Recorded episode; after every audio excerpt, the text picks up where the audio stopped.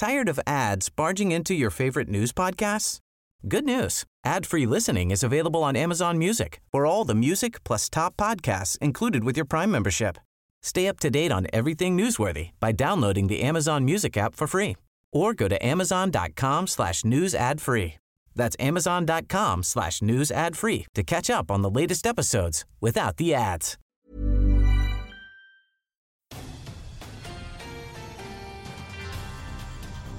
Well, thank you for joining us on this week's AccuWeather podcast. And this week, Andy, we are talking about bugs. How about that? Yes.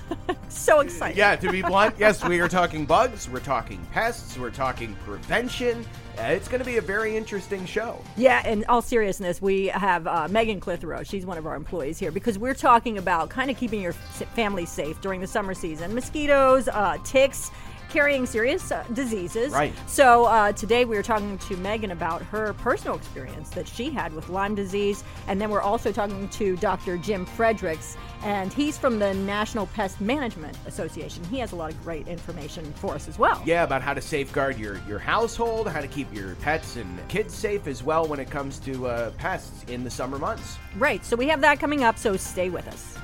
From our global headquarters in State College, Pennsylvania, here's your host, Regina Miller. Well, today I'm sitting here with Megan Clitheroe. She is the director of brand development here at AccuWeather, and she has a story to share because uh, you've had a really difficult experience with Lyme disease that we're going to talk about today. Thank you so much for sharing your story and sitting down with me today, Megan. How Well, are you? Thanks for having me. I'm doing all right, doing better, definitely. Let's start with the story of what happened because you started to feel sick. Uh, and how many months ago was this that you started to just have some weird symptoms? So it was June 5th, um, was actually my wedding anniversary. We were out to dinner with the family. My daughter actually graduated from pre kindergarten that day as well.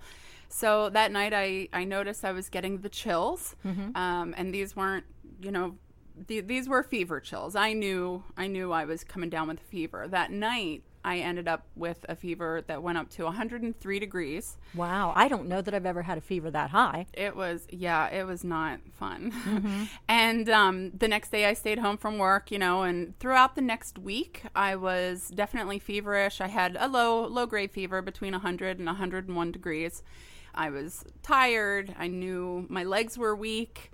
Um, and I had a little bit of a headache. And so I decided, okay, I'm not shaking this. I better go get seen. So I went to my doctor. They checked me. You know, I said, normally when I get sick, I get a sinus infection, so I thought maybe it was something like that that just hadn't really surfaced. And um, but they checked me over. They said you're you're clear. You have no congestion. Your ears are fine. You know. So how are they explaining the fever part of that? Because that's always, you know, a big indicator of something. So they said it must just be a virus. You know, hang in there for another ten to fourteen days is what they said. Wow, that's a long time. I'll tell when you, When you're feeling miserable. I was absolutely miserable. Yeah, I couldn't. I had no uh, no energy to even do the dishes or the laundry. I mean, I was I was knocked off my feet. so was one of your biggest symptoms the just the sheer fatigue?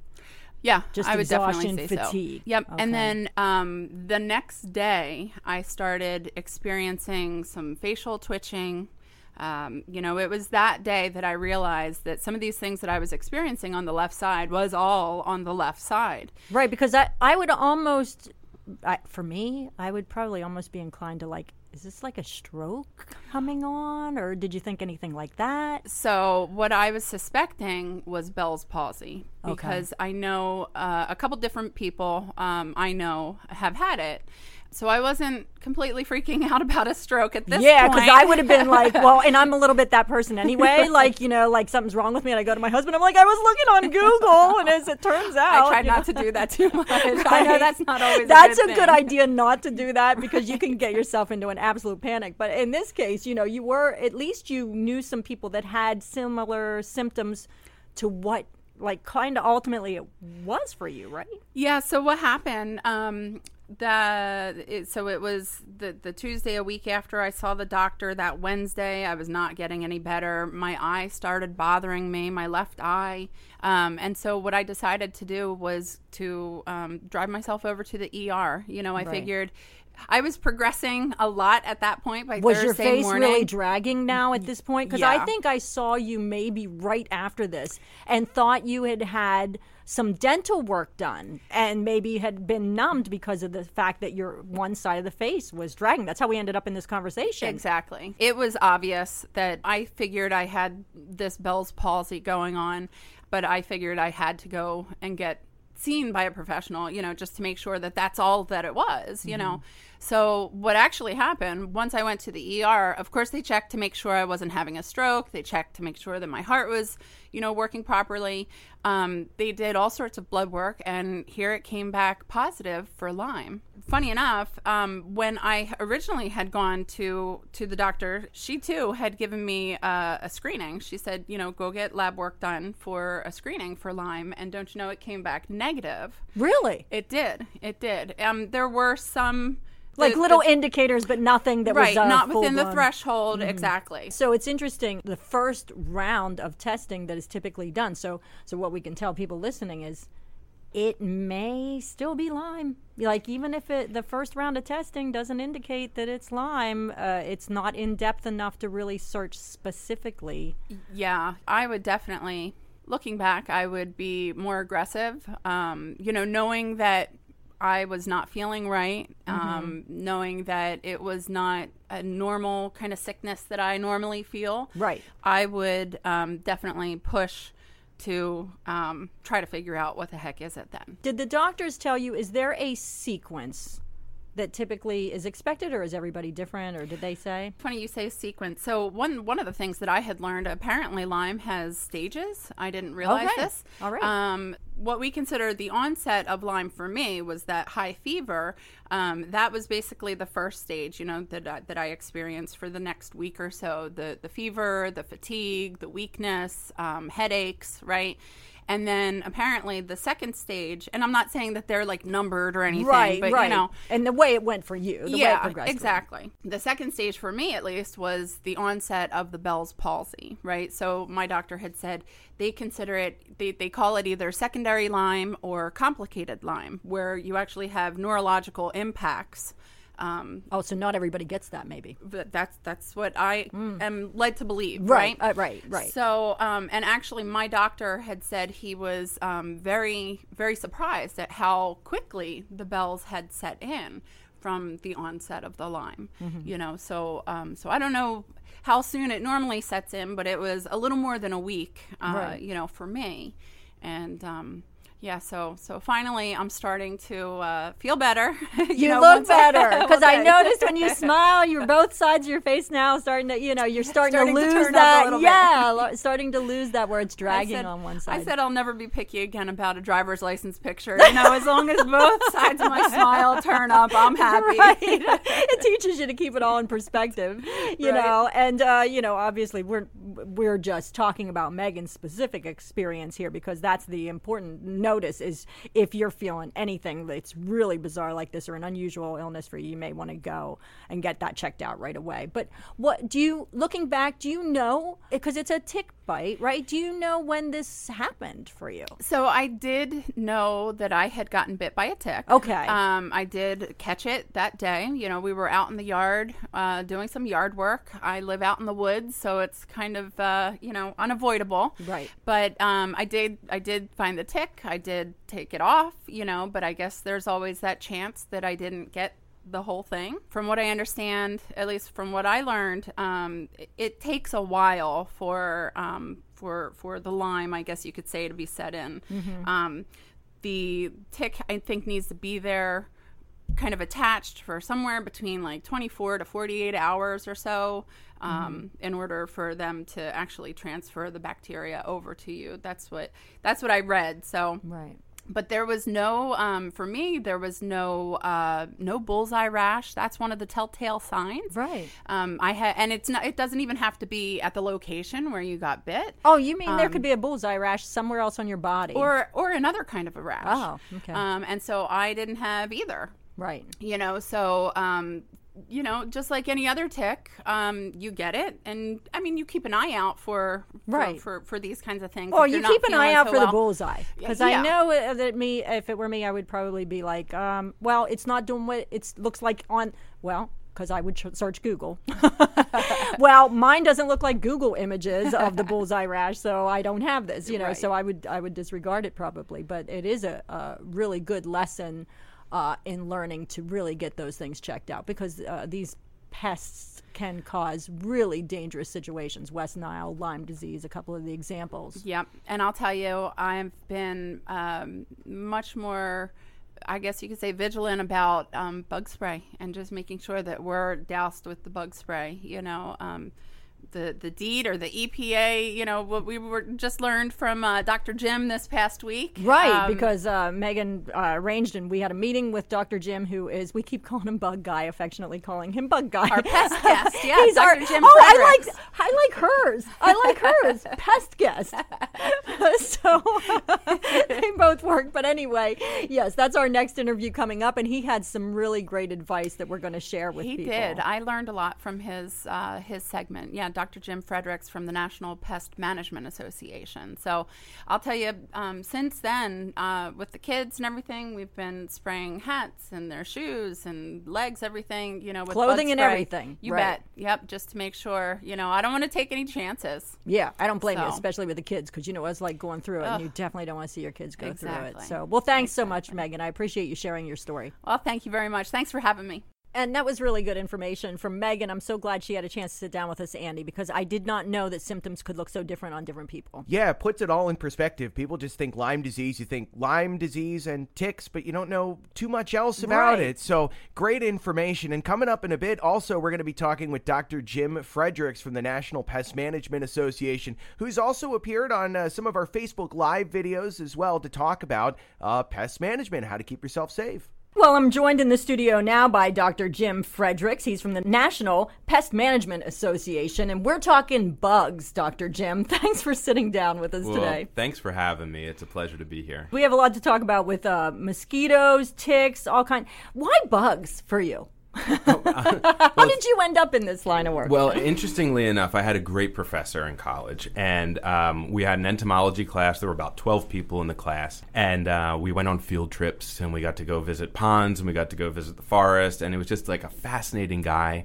And I was studying to be a 10th grade science teacher. And so that's how I got interested in it, but I've always been interested in science. You know, we were talking about mosquitoes because I wanted to find out how things are shaping up for this summer as far as mosquitoes. And I don't know whether that's based on just specific locations or whether you have a sense for how it is in, you know, different areas of the country. different regions have different mosquitoes, have different mosquito pressures. Um, one of the things you can count on is that when we have warm weather, uh, there will be more bugs. And so, and mosquitoes count there. Um, part of the reason for that is that all insects are cold blooded. And so, as the temperature increases, their development time decreases, which means that the population can grow more quickly. Um, but the thing that mosquitoes are most um, most influenced by is precipitation. So if there's lots of rainfall, there's lots of standing water, and mosquitoes need standing water in order to breed. So is it uh, a warmer, wetter summer is your bigger problems? Warmer, wetter summers typically are going to be uh, a more problematic when it comes to mosquitoes for sure, and that's why we often see a lot of mosquito pressure perennially in the southeastern states, where we expect Right. humid, warm, wet summers. What are some of the because there's some diseases that are spread by mosquitoes, for example, and I was wondering what the main ones are and maybe what areas of the country are most impacted by those. The one mosquito-borne illness that we've heard a lot about is Zika. Right, last year was Zika was all over the news, but the, Right. the mosquito-borne illness that is most commonly reported in people in the United States is West Nile virus, and that continues to be true. Um, when there are lots of you need to, you need three things uh, for a, an outbreak to occur. You need the vector, the mosquito.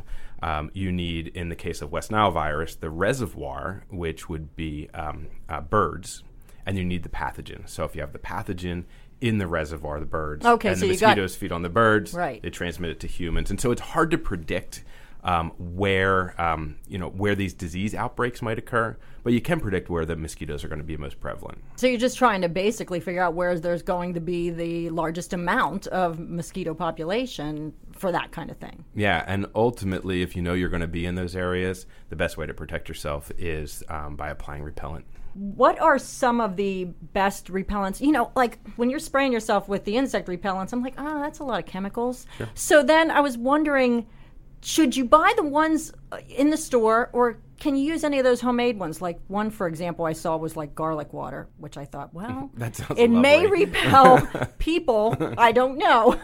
Maybe it just repels everyone, including mosquitoes. But I was like, does that one work? Garlic water um, certainly repel people, uh, probably vampires, at least according I, to I, yeah, exactly. But I don't know about mosquitoes. What I do know is that there are EPA registered repellents. Um, and so these are the things that you typically think of when you think of, you know, the mosquito repellent you buy on. like the deep woods off and, sure. and those kinds of so of the things. active ingredients that we know work Okay. um, are DEET, oil of lemon eucalyptus, picaridin. Oh, I actually saw the oil of lemon eucalyptus Yeah. in one of the homemade ones where they put that in like the mixture to spray. So you're saying that one that one does work. That works. And what I always recommend people do is not necessarily try to cook up your own, you Right, know, home true. remedy, um, but to um, but to look for products, you know, at, at the local store that are EPA registered. So, in order to um, become EPA registered, you need to go through a battery of tests and procedures to make sure that the product, when used according to label instructions, causes no harm to people or the environment. Okay. Um, and so look for that. Those four um, uh, active ingredients that I mentioned are all recommended by CDC. We know they work. We know they're safe. what is the best way to protect our homes from mosquitoes? Sure. Well, mosquitoes, you know, people often think of mosquitoes as being outside pests, right? You, you know, you go out in the evening, you're cooking s'mores around the campfire, and you're getting eaten up by mosquitoes. But mosquitoes can actually find their way into your house, too. So, one of the things that we often don't think about very often, but it's important to make sure that your screens are repaired on your house. Oh, true. Um, so make sure the screens are in and make sure they're not ripped. Um, it's easy to repair a screen, but the most important thing is make sure they're there. So that'll keep the mosquitoes out of the house. But even around the perimeter of your house, there are some things to look for. The most important would be standing water. Um, as I mentioned, mosquitoes need standing water uh, to complete their life cycle. They lay their eggs in or on water. The larvae then develop in the water. They're completely aquatic. The pupal stage, so it's kind of like a butterfly. Um, you know, this complete metamorphosis. They have egg, larva, pupa, and then the adult is what we is that a long stage? Does that take long? Not at all. So you would think about like a butterfly, you think of the chrysalis stage. You know, it takes months and months maybe. But in the Right. case of a mosquito, when it's 85, 90 degrees in the middle of the summer, um, the Asian tiger mosquito can complete its life cycle from egg to adult in five or six days. Oh, wow. So that's interesting because, like, if you have a kid's pool Kids- or something that they haven't been playing in, because you kind of tend to think, oh, it's going to be standing for like, you know, three weeks.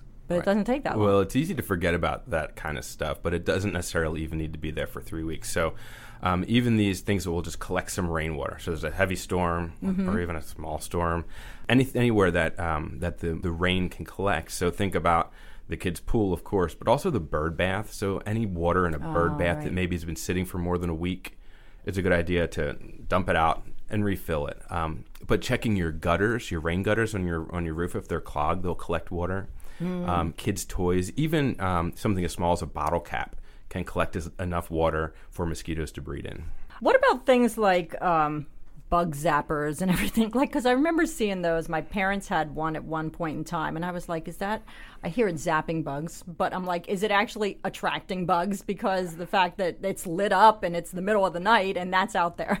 Sure. Well, it's zapping something, right? Right. And so when you take a close look at what those bug zappers are actually killing, um, it's usually not mosquitoes. Usually, what you'll find, and there's been some some research into this, um, you'll find moths. Um, and So you know, okay, that's great because they're attracted to the light.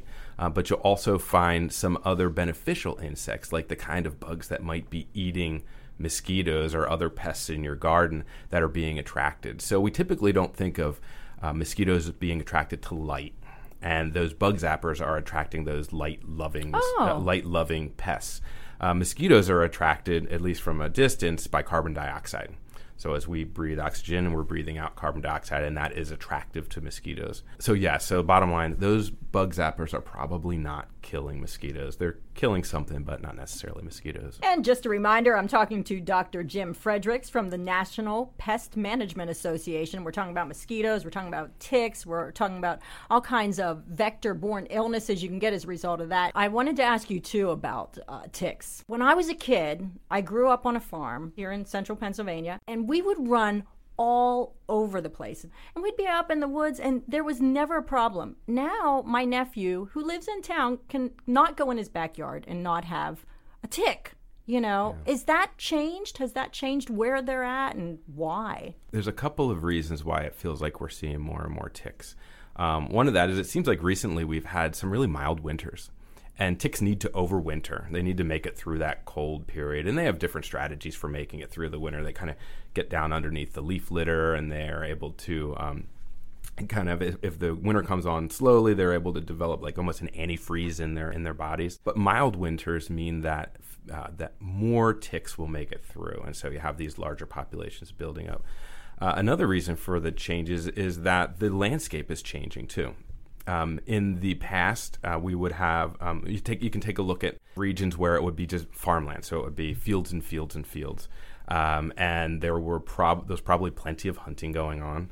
Um, but those fields wouldn't necessarily harbor ticks. Um, ticks like to be in that that space right between um, the forest and the field, kind of that transition zone, and that's where they'll hang out the most. Okay. Uh, tall grass. So a well cut field, just like your well cut backyard, um, will probably not harbor ticks. But now we have a lot of these edge areas and and uh, communities are being built um, in places where you have deer and other other um, animals that act as um, tick food.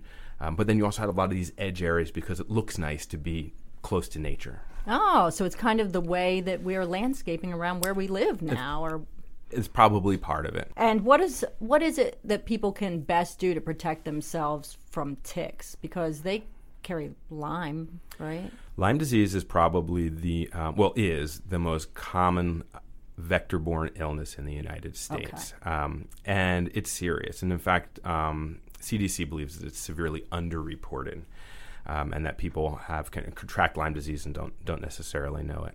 Um, the best way to protect yourself is well, two things for sure. One is uh, to make sure that you're wearing repellent. Again, DEET is is ex- very effective. Oh, so the same the same repellent you would use for mosquitoes. Yeah, and will help with ticks. Absolutely, and, okay. and, you should take a close look at the label. Make sure that on the label that ticks are listed as a as a pest that it repels. Um, EPA actually, as part of that vetting process that I mentioned, requires uh, the manufacturers of those products to not only show that it's safe, but also to show that it's effective mm-hmm. um, when it comes to a public health pest like ticks or mosquitoes. So you know it will work if it has that EPA registration number on it.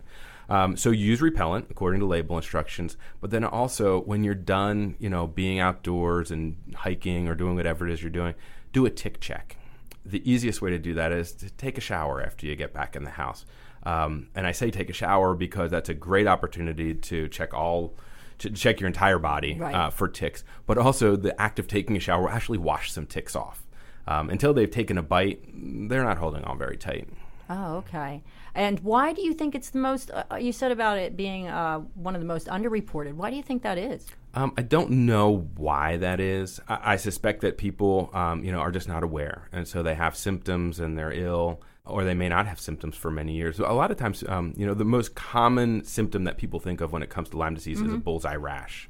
Oh, um, yes. Right. And so a, a, bullseye kind of rash around that bite site. But not all people exhibit that symptom. Oh, okay. And so if that doesn't show up, you may not recognize or even know that you were bitten or, uh, or have contracted it. I would imagine. And I don't know if you can speak to that. I was going to say, I imagine with some people there's a different reaction than others. So some might have a mild reaction initially, and other ones, some may have no rea- no. Yeah. Some may have a severe reaction. Some may have no reaction, and that goes right. for a lot of different bug bites. Mm-hmm. Um, with mosquitoes, I mean, some people have a severe reaction, super itchy. Um, some have not much at all, and a lot of that has to do, at least with mosquitoes, is your body's allergic reaction. Uh, mm-hmm. to that bite. And so the saliva from a mosquito is what is causing your body to react and then cause that itchy welt to appear.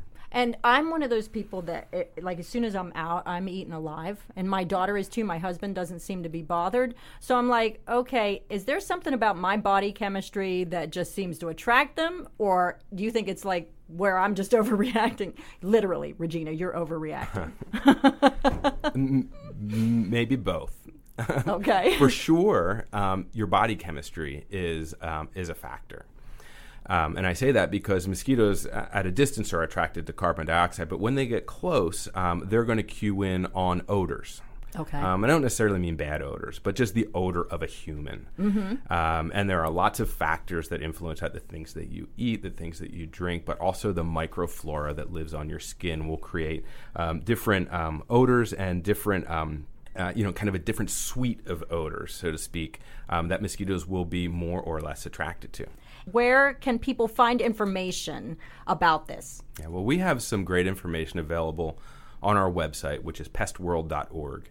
Um, you'll be able to find information not only about mosquitoes and ticks, but all household pests from cockroaches to rats and mice. Well, thank you for sitting down and talking to me. It's a lot of good information. I really appreciate it. Well, thanks for having me. It's been a real pleasure. And thank you for tuning in to this week's episode of the AccuWeather podcast, and thanks to our guest especially.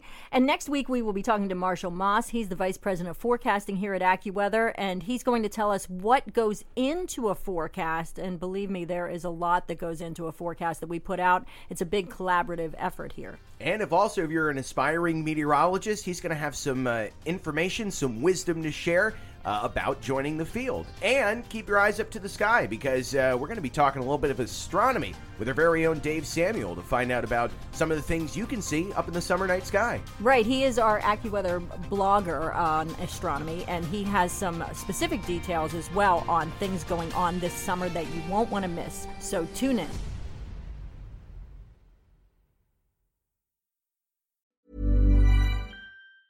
Tired of ads barging into your favorite news podcasts? Good news. Ad-free listening is available on Amazon Music for all the music plus top podcasts included with your Prime membership.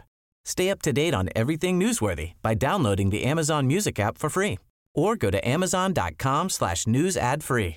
That's amazon.com slash news ad free to catch up on the latest episodes without the ads.